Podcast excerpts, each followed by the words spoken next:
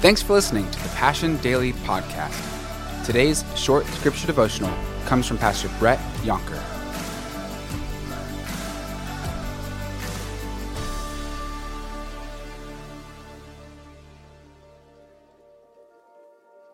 The priests were trying to stop the message of resurrection.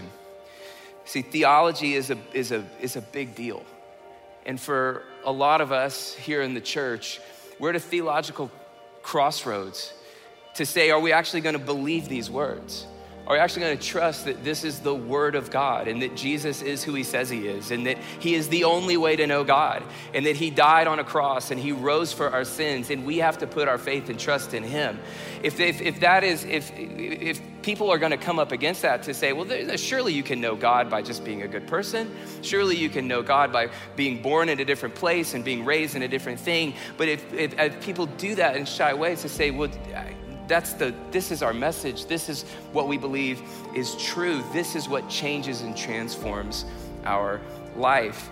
And so there's different things social cultural spiritual political. There's all kinds of pressures that will come up against that message that jesus is the only way to salvation.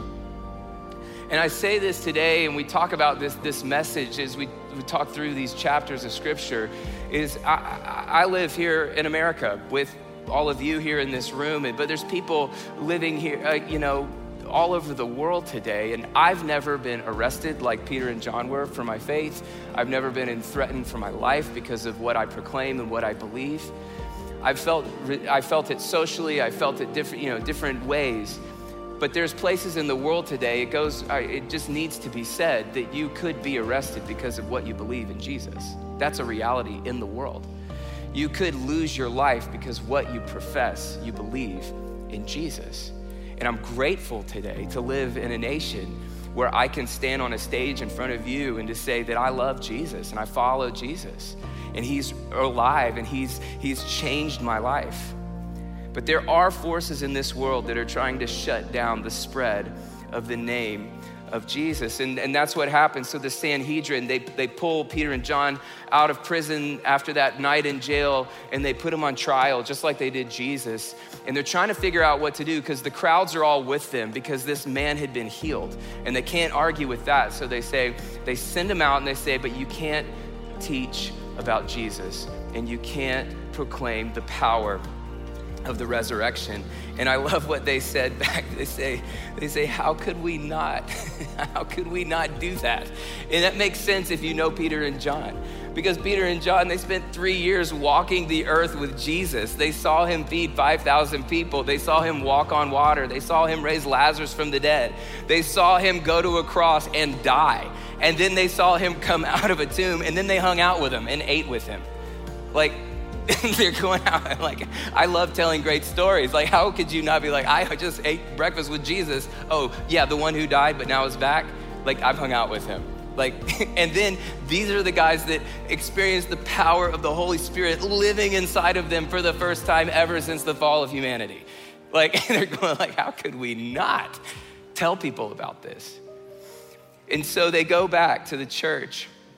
This is in acts 4 23 and I believe that the way they responded to the resistance is what God wants us to hear about today. And I believe this is what God wants us to do when people come up against us in our life for what we say we believe about Jesus. It says this in verse 23 On their release, Peter and John went back to their own people and reported all that the chief priests and elders had said to them. When they heard this, they raised their voices together in prayer to God. They prayed. That's it. That's the message. They prayed. You're going, really?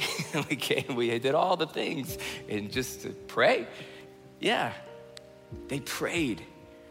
You see, prayer, is our way of talking with God.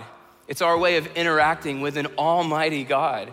It's our way of communicating. Communication is so key. You felt it in this season, you know. Do you have the people that you work with that when you text them or email them, they're like, Do you hate me? Like it's just like the way the way that came across is like that was a little biting, you know? or but then you get it you get you get in the room with them and you're like, "Oh no, we're totally on the same page." And yeah, this is awesome. And I love you so much. This is great. You it's like the difference between like being in person. I mean, church, come on. this, this is us right now. Or or just like not really being in communication with one another. Prayer is how we communicate with God, how we stay connected to Him.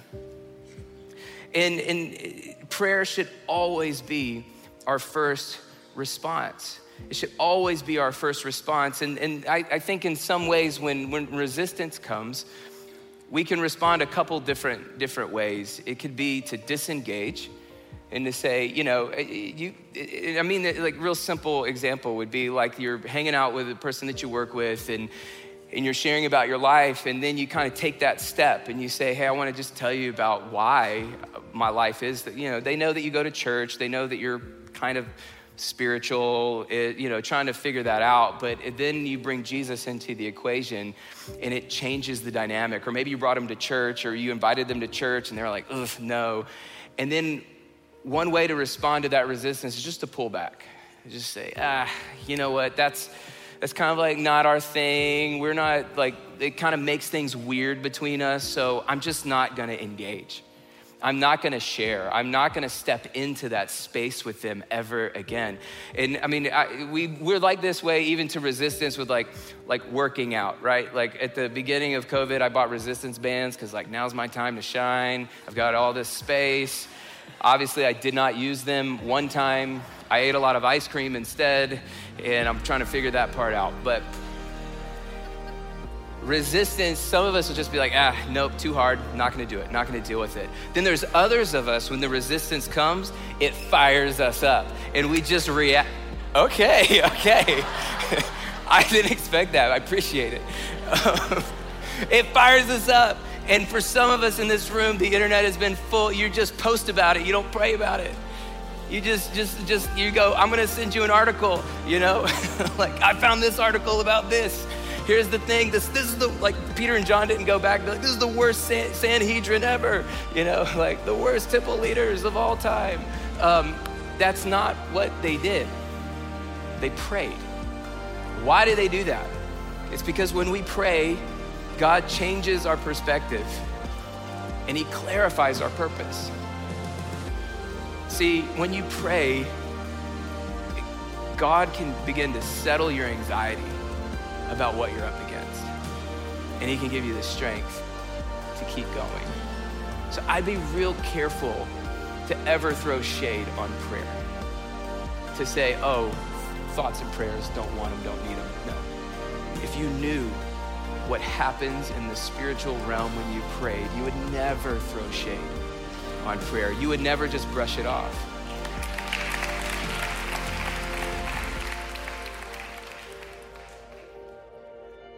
Thanks again for listening to the Passion Daily podcast.